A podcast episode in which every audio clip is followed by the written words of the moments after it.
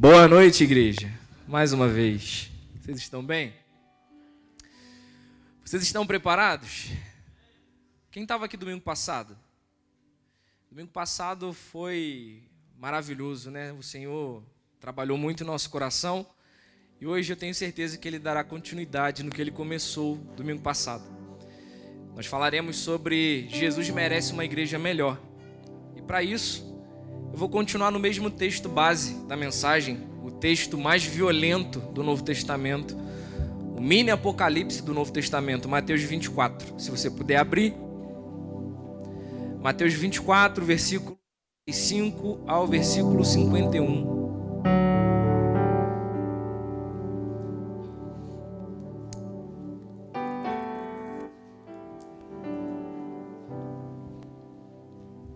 Depois de um culto como domingo passado, é difícil porque a gente cria uma referência, né? Então tudo que fica abaixo do que foi realizado domingo, a gente fica meio frustrado e tal. Mas o Senhor tem formas diferentes de trabalhar e eu espero que, que Ele faça de forma diferente. Ou se Ele quiser fazer da mesma forma com Ele mesmo. Mateus 24, versículo 45 até o versículo 51 diz assim.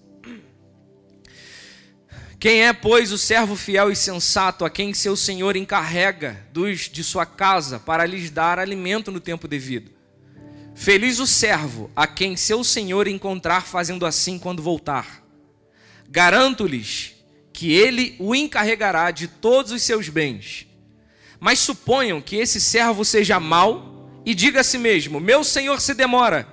E então comece a bater em seus conservos e comer e beber com os beberrões o senhor daquele servo virá num dia que ele não espera e numa hora que ele não sabe. Ele o punirá severamente e lhe dará lugar com os hipócritas, onde haverá choro e ranger de dentes. Pode se sentar, pai. Mais uma vez, tenha total liberdade. Eu não sou nada nesse lugar, eu não tenho nada para falar. Se não for pelo Senhor, que eu nem comece a falar qualquer coisa aqui, Senhor. Eu não quero trazer algo para a igreja que seja do meu coração, que o Senhor tenha a liberdade de exortar, direcionar, corrigir, levar a tua igreja para o propósito que o Senhor a fez. Em nome de Jesus, essa é a nossa oração. Amém. Bom, na semana passada, falamos sobre a igreja que Jesus não merece. E eu comecei esse culto de uma forma mais pé na porta, de uma forma um pouco mais violenta, digamos assim, porque é o tema. O tema da noite é: Jesus não merece essa igreja. Jesus não merece a igreja que nós temos produzido para ele. Ele é digno de uma igreja muito melhor. Ele é digno de uma igreja mais responsável, ele é digno de uma igreja mais fiel. Sem dúvida, Jesus não merece o que nós temos feito com a casa dele, transformando esse lugar numa casa de caça-níquel, como eu disse semana passada, onde você vem, deposita a tua expectativa, o que você colocou para essa noite como expectativa, vou lá, depositar minha moedinha, depositar minha contribuição. E você não está aqui por ele, você não está aqui pela presença, você está aqui pelo modo retributivo. Você está aqui para receber algo em troca. Então, é o culto do ego, é o culto do egocentrismo, onde você é que dita a ordem e o Senhor é um devedor seu. Essa é a sensação que eu tenho com a igreja moderna, uma igreja que trabalha a presença de Jesus no modo de troca. E eu vou lá, mas o Senhor me dá isso aqui. Fazemos dele um devedor. E como diz Billy Graham, avivamento não é descer a rua com grande tambor, com barulho de tambor, com movimentos de barulho, de sons, liras, festas, alegria. Avivamento é subir o Calvário com grande choro. Avivamento não é, como, não é quando nós saímos triste com o pregador. Porque é muito comum você ouvir esse tipo de mensagem aqui e ficar chateado comigo. Avivamento não é quando você fica chateado com o pregador, mas quando você sai e fica chateado consigo mesmo. Avivamento não é quando a igreja acha que deve vir para esse lugar pelo que ela precisa, mas pelo que Deus quer realizar. Então, nós falamos sobre essa igreja, a igreja que Jesus não merece. Jesus não merece a forma como nós fazemos igreja. Mas hoje eu vou falar de uma outra camada do texto. Semana passada eu falei do servo infiel, ou seja, da forma como o servo infiel tem cuidado da casa de Deus. Mas hoje eu vou falar do fiel, do servo bom, do servo diligente que cuidou com responsabilidade da casa do Senhor. A parábola é o seguinte: um senhor confia a sua casa e a sua propriedade a um servo. E ele diz assim: servo, dê alimento àquele que tem fome, dê água àquele que tem sede, cuide dos meus bens. E o, servo, e o Senhor vai. O servo fiel, com diligência, cuida apuradamente de tudo que lhe foi confiado. Já o servo infiel, beber com os beberrões, ele vai viver a sua própria vida, ele acha que a casa do serve para lhe promover alegria, bem-estar, felicidade. Então a casa do meu Senhor, na ótica do servo infiel, serve a ele mesmo. Ele não está na casa para servir o Senhor. A casa do Senhor serve para servi-lo. Qual é então a igreja que Jesus espera? O texto diz assim: O Senhor encarrega dos da sua casa para lhe dar alimento no tempo devido. Não complicou o seu pedido, a sua ordem. Ele só disse: cuide dos meus bens, das minhas posses e dê alimento àquele que tem fome. Então a primeira coisa que eu aprendo da igreja que Jesus merece, não daquela igreja que eu disse de semana passada que ele não merece, da igreja que é digna da presença de Jesus é, no mínimo, ser obediente à ordem do Senhor. Pode parecer óbvio que eu vou dizer, mas para ser servo fiel da casa do Senhor, é necessário obediência ao Senhor. Certo? O servo fiel na casa do Senhor não estava pensando assim: eu vou viver os meus sonhos na casa do Senhor, eu vou viver as minhas os meus planejamentos, os meus investimentos. Não. O servo fiel anulou a sua vontade para cuidar das vontades do Senhor obediência em um mundo que clama pela anarquia, em um mundo que clama pela desobediência, em um mundo que diz que nós que temos a Bíblia estamos presos numa bolha. O mundo fala isso, vocês? Vocês estão numa bolha. Religião, Deus, conversa fiada a obediência a esse livro, a obediência ao Senhor, dono da casa, é loucura aos olhos do mundo e sempre vai ser. Mas no fiel, no servo fiel da parábola, foi a sua alegria, o seu prazer, cuidar daquilo que era do Senhor. Perceba, o servo poderia ter ido beber, como fez o servo infiel. Ele poderia ter ido às forras, vou zoar o plantão, vou chapar o cabeção, vou pegar várias mulheres, vou aloprar. Por quê? Porque o Senhor demora em voltar. Eu ouço muito isso. Tiago, você, pastor, com 32 anos, você está perdendo a sua vida, irmão. Você com 32 anos, com tanta coisa para viver, está jogando fora a tua vida, irmão. 30 anos, tu é pastor há quase 10, ou seja, Começou lá com 21, 22 anos. Está perdendo a tua vida, está desperdiçando. Não, irmãos.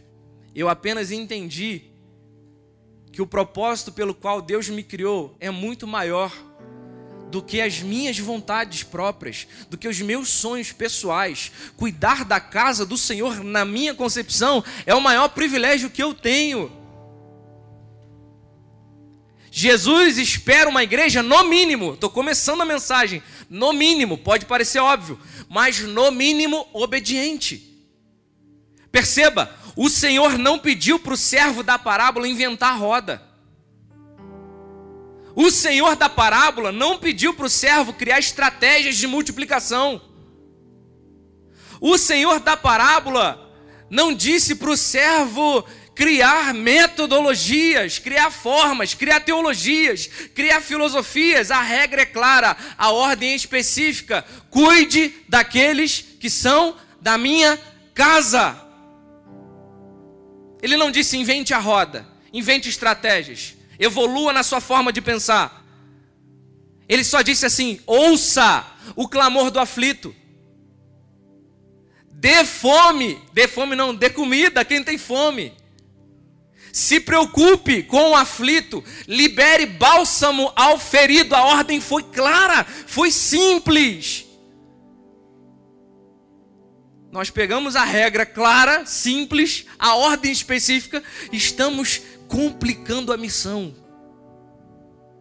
Complicando a missão.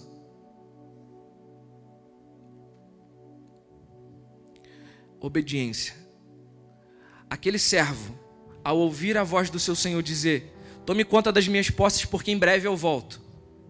Ele foi diligente, diligente na sua responsabilidade e ele fez o simples ele cumpriu com seus afazeres. Irmãos, a igreja que Jesus espera de você, a igreja que Jesus espera de nós, é uma igreja, no mínimo, obediente, no mínimo.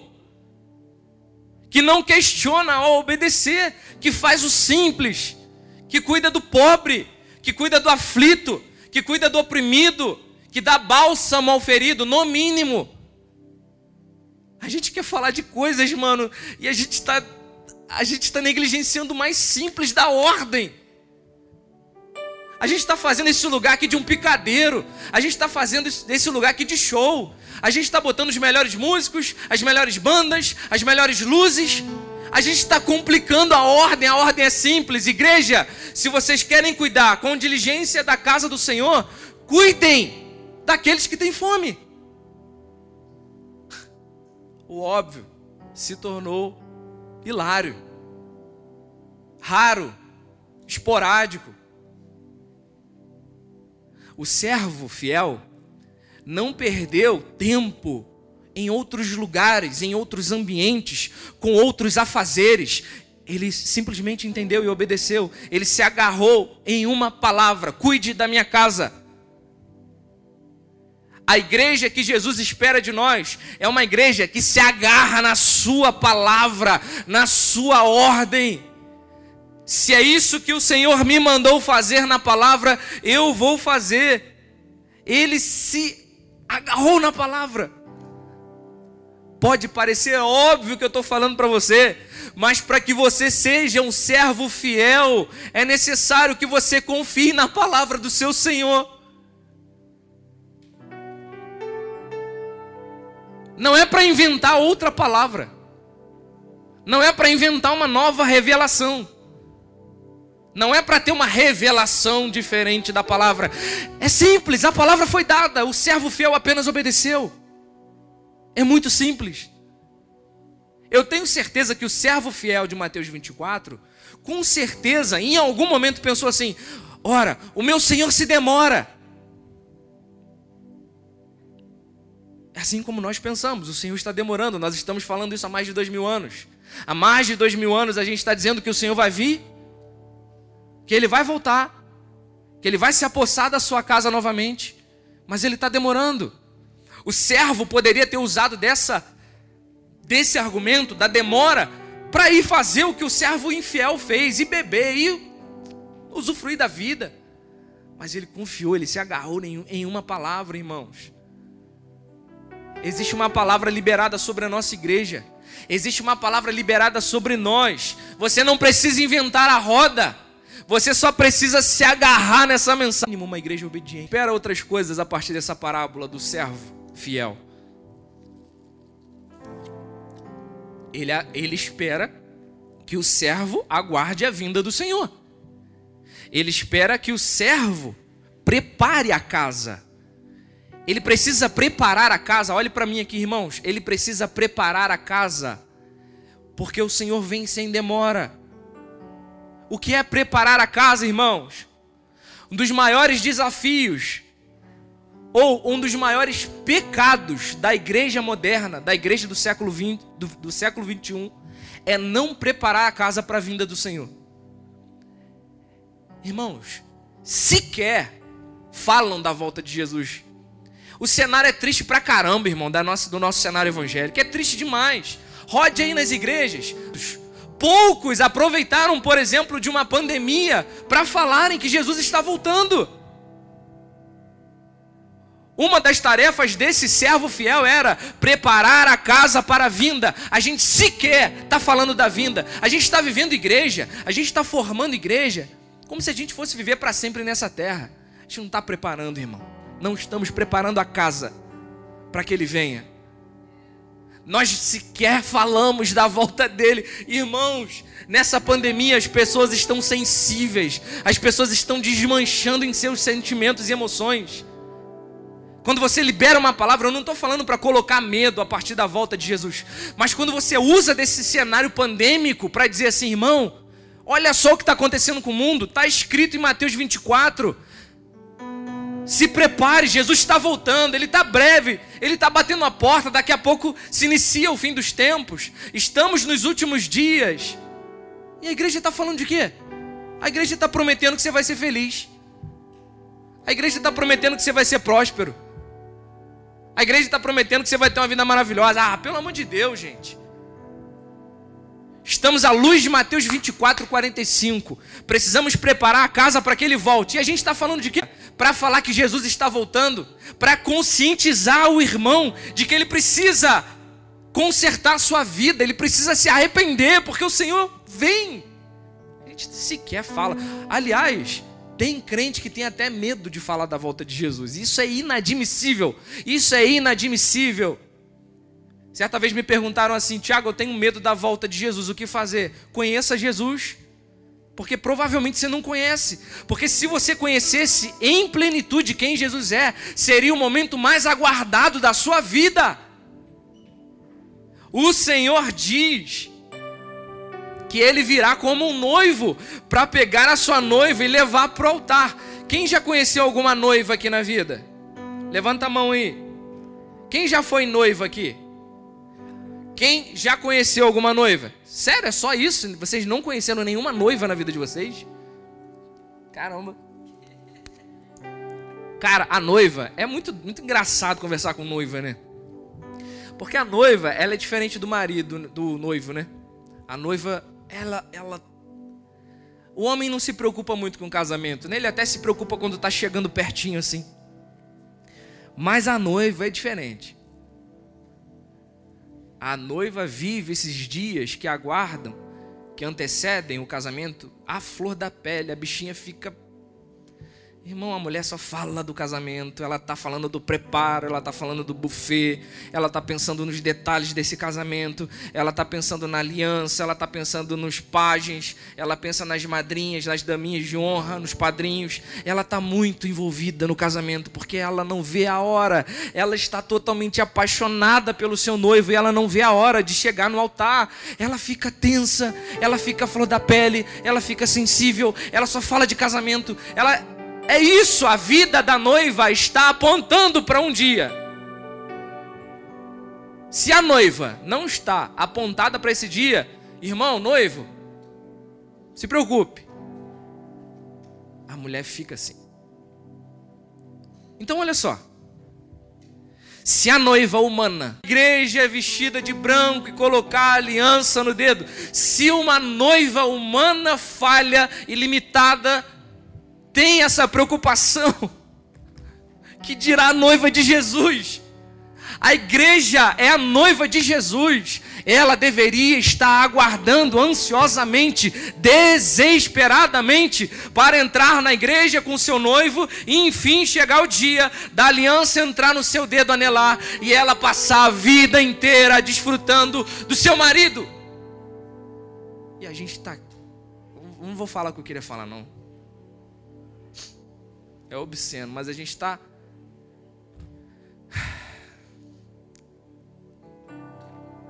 É impossível uma igreja que não aguarda a vinda do noivo. É impossível uma igreja que sequer fala sobre isso. Uma noiva que não fala de casamento pode ser uma noiva desvirtuada, uma noiva desanimada, uma noiva que não ama o noivo. E é isso que a gente é, mano. Uma das coisas que o servo diligente tinha aqui era a consciência de que o Senhor estava chegando para confiscar a sua própria casa, para prestação de contas do fiel, mas acima de tudo, para a presença do Senhor. Se você vê em Mateus capítulo 24, na verdade 25,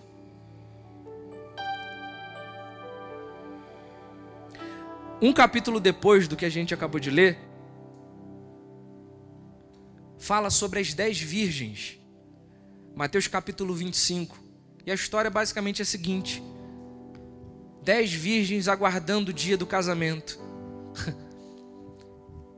e aí, cinco dessas virgens não têm óleo suficiente para o dia que o noivo chega.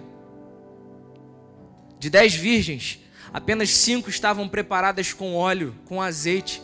Cinco ficaram distraídas. Distraídas. Esqueceram que o noivo viria.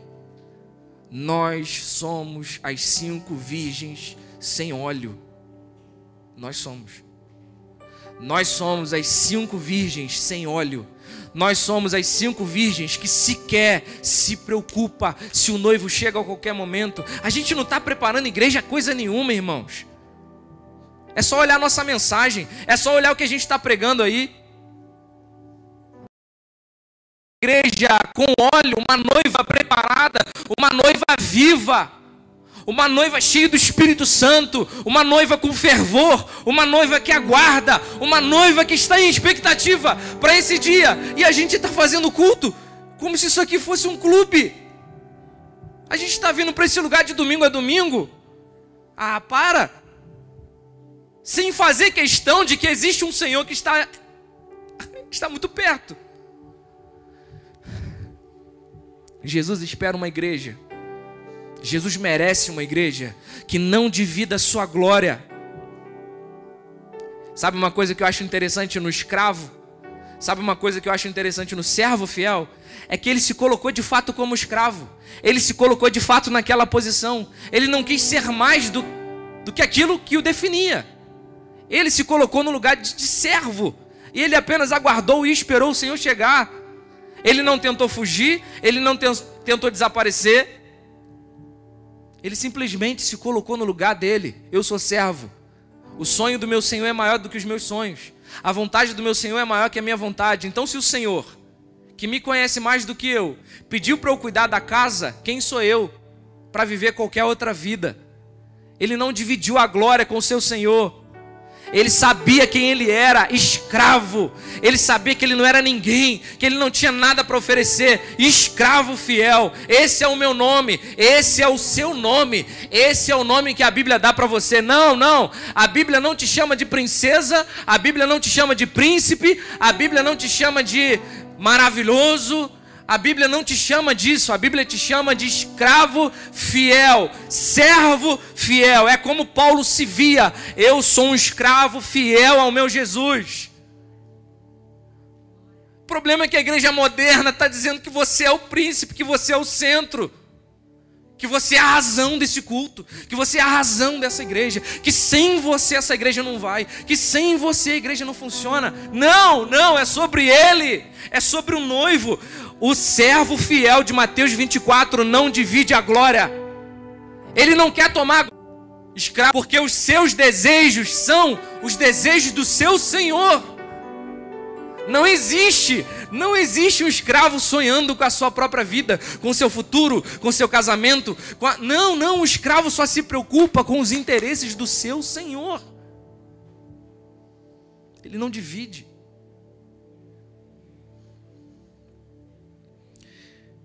Problema é quando a gente começa a achar que é bom. O problema é quando a gente começa a achar que isso aqui está funcionando porque eu sou bom. Não, eu sou bom, cara. O crescimento é por minha conta. O crescimento é por causa das minhas estratégias. Há beleza em mim. Eu sou uma raridade. Não, não, você é um escravo. O servo não tentou ser popular tem gente utilizando da Bíblia, tem gente se debruçando na Bíblia para somatizar as suas próprias vontades, de ser famoso, de ter status. Hoje é um status. Segundo alguns dados de 2010, já tem 11 anos esses dados, surgiu uma nova camada de evangélicos no Brasil. Uma camada que a princípio, a princípio era exclusiva dos católicos. Evangélico não praticante. Se tornou normal dizer que é evangélico. A gente tem se perdido porque a gente não se coloca no nosso lugar. Nós precisamos quebrar a síndrome de jumento. Sabe qual é a síndrome do jumentinho? Quando Jesus estava para entrar em Jerusalém, na sua entrada triunfal, ele precisou desamarrar um burrinho ou um jumentinho para entrar si, montado nesse jumentinho. E eu imagino a, a mente do jumentinho nessa, nessa ocasião. O jumentinho passou a vida inteira sem ser visto. O jumentinho passou a vida inteira sem ser visualizado, sem ser reconhecido, sem ser valorizado. E aí, de repente, chega alguém e fala: Eu preciso de você. De mim? Eu, o jumentinho? Sim. Existe um rei que quer montar em você. Existe um rei que vai entrar na cidade de Jerusalém em cima de você. E ele não é só rei, não. Ele é um Deus encarnado. O que? Em mim? Eu, jumentinho? Sim, você. Meu Deus, eu vou embora. Me leva para esse rei. E aí o jumentinho é apresentado para Jesus. Jesus monta no jumentinho. Quando ele está entrando em Jerusalém, as palmeiras estão no ar.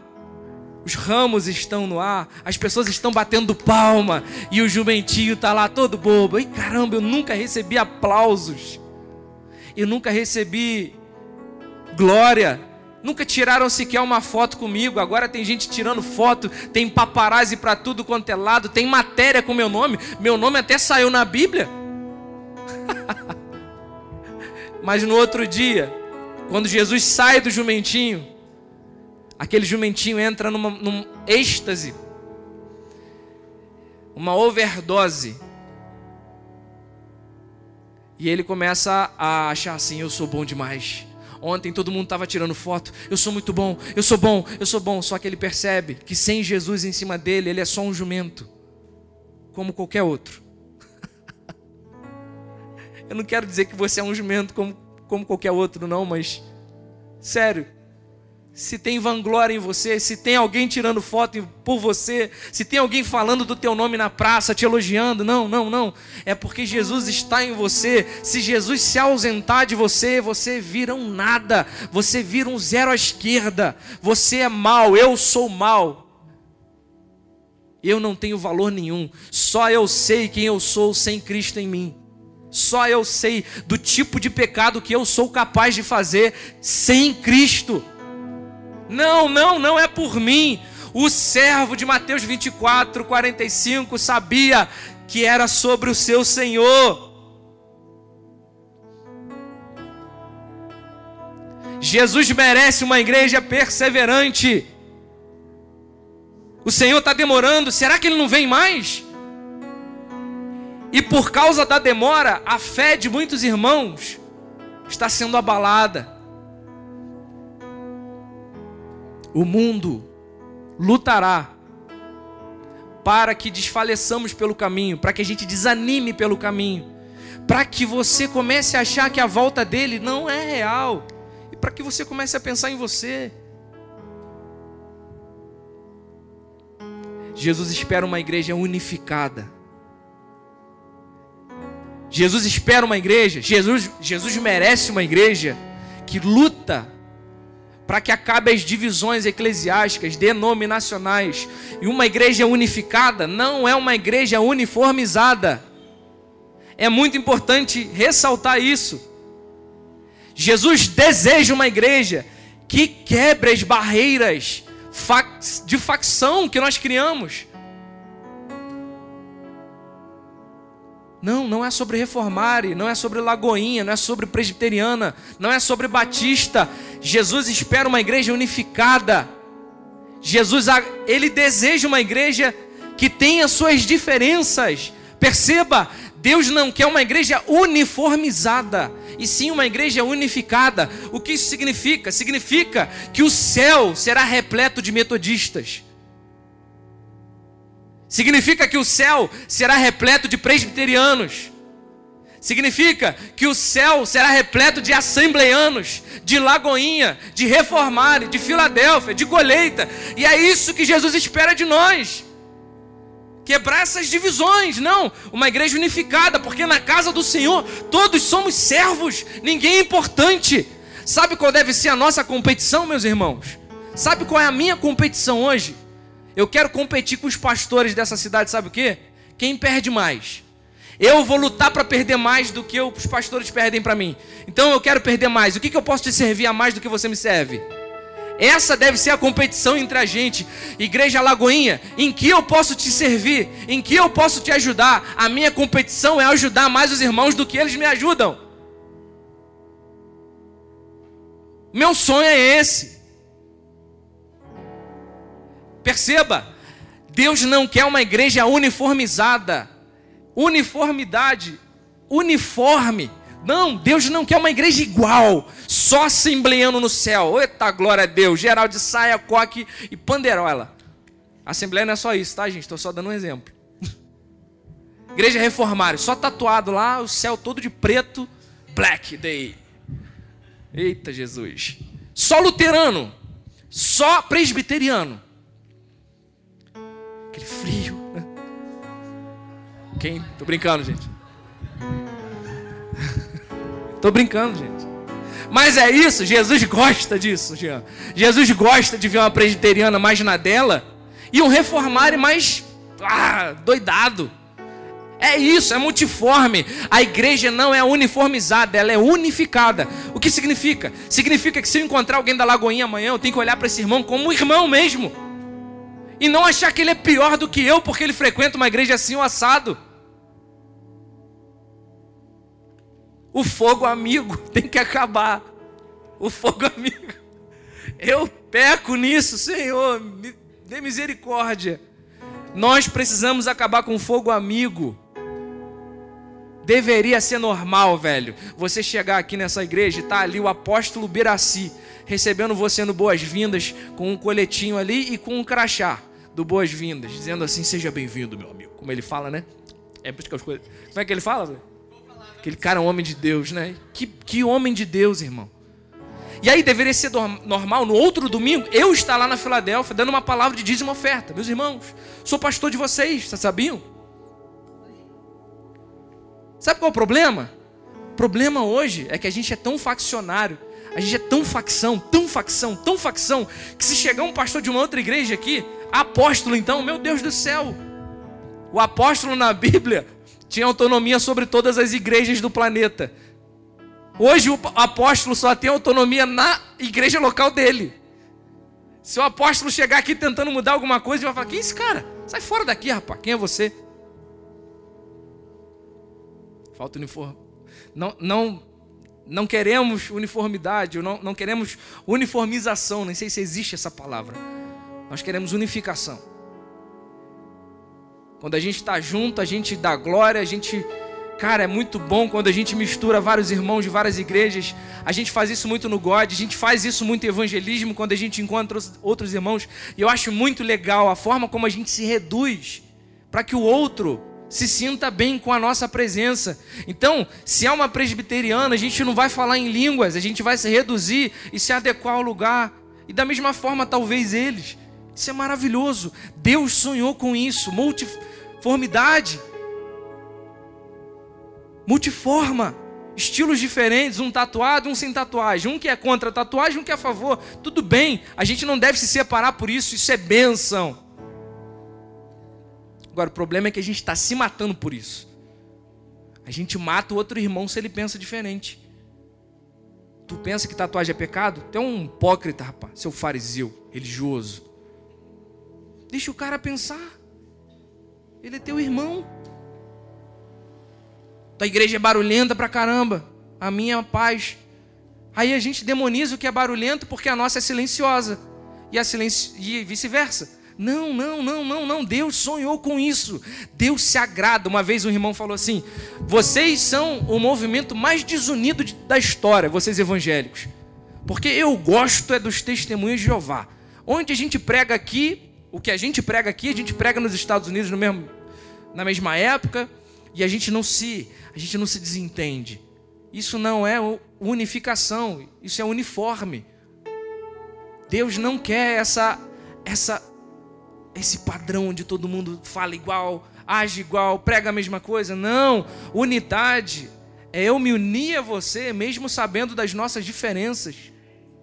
Irmãos, pelo amor de Deus. John Wesley, pai da igreja metodista, foi um irmão assíduo de George Whitfield, dois avivalistas. Irmãos, os cara era brabo, os cara era sinistro. John Wesley, George Whitfield. Pregavam nas universidades, pregavam nos grupos, bebiam cerveja junto no final de semana, expulsavam demônio no outro dia. Era assim. E aí, George Whitfield começou a virar calvinista. E John Wesley é um arminianismo wesleyano, né? Não, não tenho tempo para explicar para você o que é isso, mas ele acreditava no livre-arbítrio. George Whitfield começou a acreditar na soberania de Deus. E aí, nessa época, entre o século 16, 17, 18, houve muita racha, muito racha entre calvinista e arminiano. Os caras até se mataram em algum momento da história. Só por causa de uma linha soteriológica, né? Os calvinistas diziam que os arminianos eram oficialmente hereges. Os arminianos a mesma coisa. E assim foi. E aí George Whitfield começou a se afastar de John Wesley por causa de uma visão diferente. E aí ele começou a ir para dele, para o cantinho dele, John Wesley também, pararam de se falar. E aí as pessoas falavam assim: caramba, John Wesley parou de falar com George Whitfield. E aí os caras tentavam tirar deles assim uma palavra contra o outro, né? Eles tentavam tirar de, de George Whitfield uma declaração contra John Wesley. John Wesley não vale nada. E aí chegou, chegaram alguns repórteres para George, George calvinista, e aí perguntaram para ele assim: você, é verdade que você e o John Wesley estão numa briga por causa de visão soteriológica? Ele disse: Não. A nossa briga é igual, a gente está brigando pelo mesmo reino. Ah, tudo bem. Aí fizeram uma pergunta audaciosa para ele: Você acredita que o céu também vai estar repleto de arminianos? Você acredita que o arminiano vai para o céu? Ou melhor, você acredita que John Wesley vai estar no céu porque ele é arminiano? George Whitfield balançou a cabeça e disse: Não, eu não acredito. Eu não acredito, sabe por quê? Aliás, a pergunta foi: Você vai ver John Wesley no céu? Você acha que você vai ver John Wesley no céu? Ele disse: Não, eu não vou ver John Wesley no céu. E aí o repórter, querendo pegar uma declaração polêmica, disse: Mas por quê? E Whitfield respondeu assim: Eu não verei John Wesley no céu, porque lá na eternidade, John Wesley vai estar tão perto de Jesus, ele vai estar tão próximo de Jesus que eu não vou conseguir alcançá-lo, eu vou estar de longe. Caramba. O fogo amigo tem que acabar. Jesus merece uma igreja onde metodistas, Lagoinha, Reformare, Filadélfia, Colheita estão no mesmo ambiente, falando sobre o mesmo reino, com as suas diferenças, com paixão por Jesus, trabalhando juntos, fazendo o reino fluir. É essa a igreja. É essa a igreja, porque no fundo, na casa, todo mundo é escravo. Eu vou me gabar de ter uma marca diferente eu sou um escravo que sou marcado com ferrão queimado ou com tintas de tatuagem. E você é um escravo que só tem a orelha furada.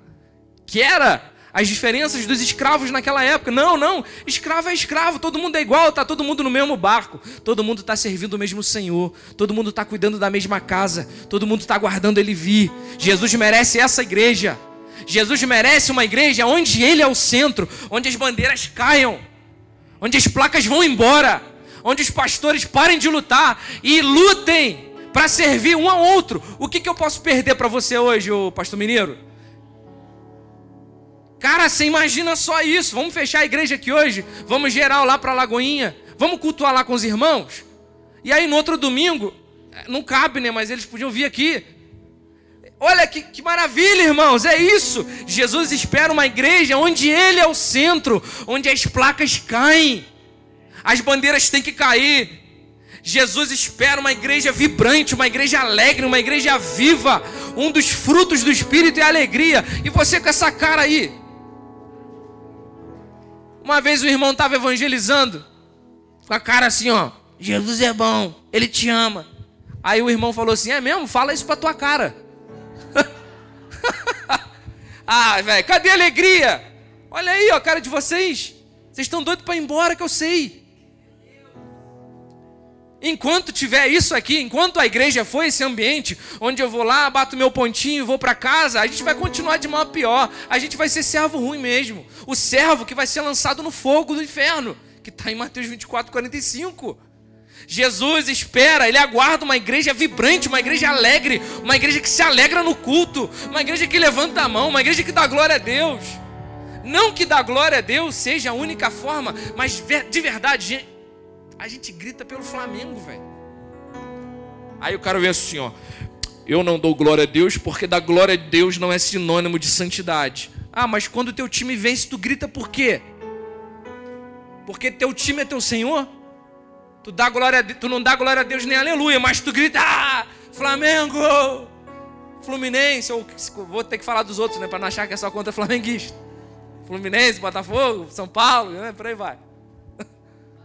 Vasco, ah, é, tem. Botafogo tem ainda? Tô brincando. Existe Botafogo ainda? Tô brincando, gente. Ah, gente. Jesus espera essa igreja, uma igreja vibrante, uma igreja que diminui a todo tempo, uma igreja que se humilha a todo tempo, uma igreja que Ele é o centro, que Ele, ele é Senhor, que Ele cresce o tempo inteiro, uma igreja que já jogou fora, já jogou no lixo o ego. Entra nesse lugar aqui ó, e joga lá fora, porque não existe avivamento e ego ao mesmo tempo, no mesmo lugar. Não existe. Ou você vive um avivamento da parte de Cristo, ou você continua servindo o teu ego. Avivamento não é quando você chega nessa igreja e diz assim: no que essa igreja pode me servir melhor? Avivamento não é isso. Avivamento não é você chegar aqui e falar no que, que o reformário pode me servir melhor. Hum, num louvor melhor. Vocês precisam melhorar o louvor. Que, que o reformário pode me servir melhor? Numa pregação mais tradicional. Tiago precisa ser um pouco menos louco.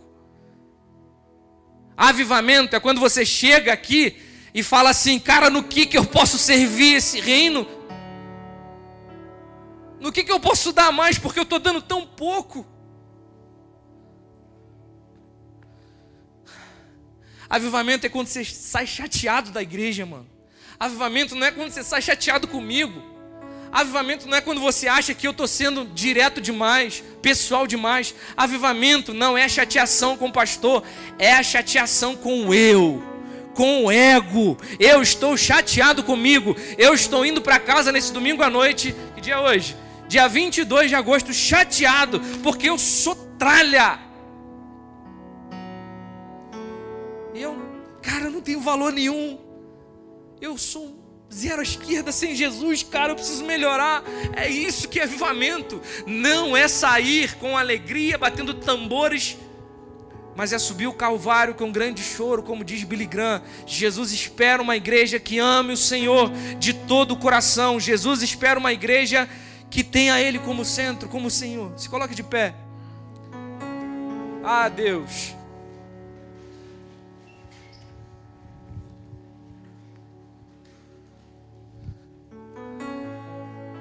Não, Jesus não está te devendo nada. Ele não é um devedor seu.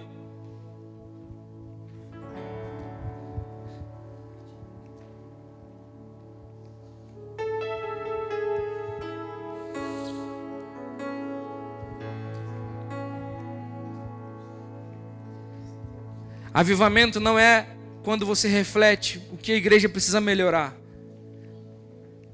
mas quando você diz o que eu preciso melhorar, o que, que eu preciso perder, não é sobre o que você tem que ganhar. Então a igreja que Jesus espera é uma igreja obediente. A igreja que Jesus espera é uma igreja unificada. A igreja que Jesus espera é uma igreja que prepara a casa para a volta do seu Senhor. Isso é o que o servo de Mateus 24, versículo 45 nos ensina.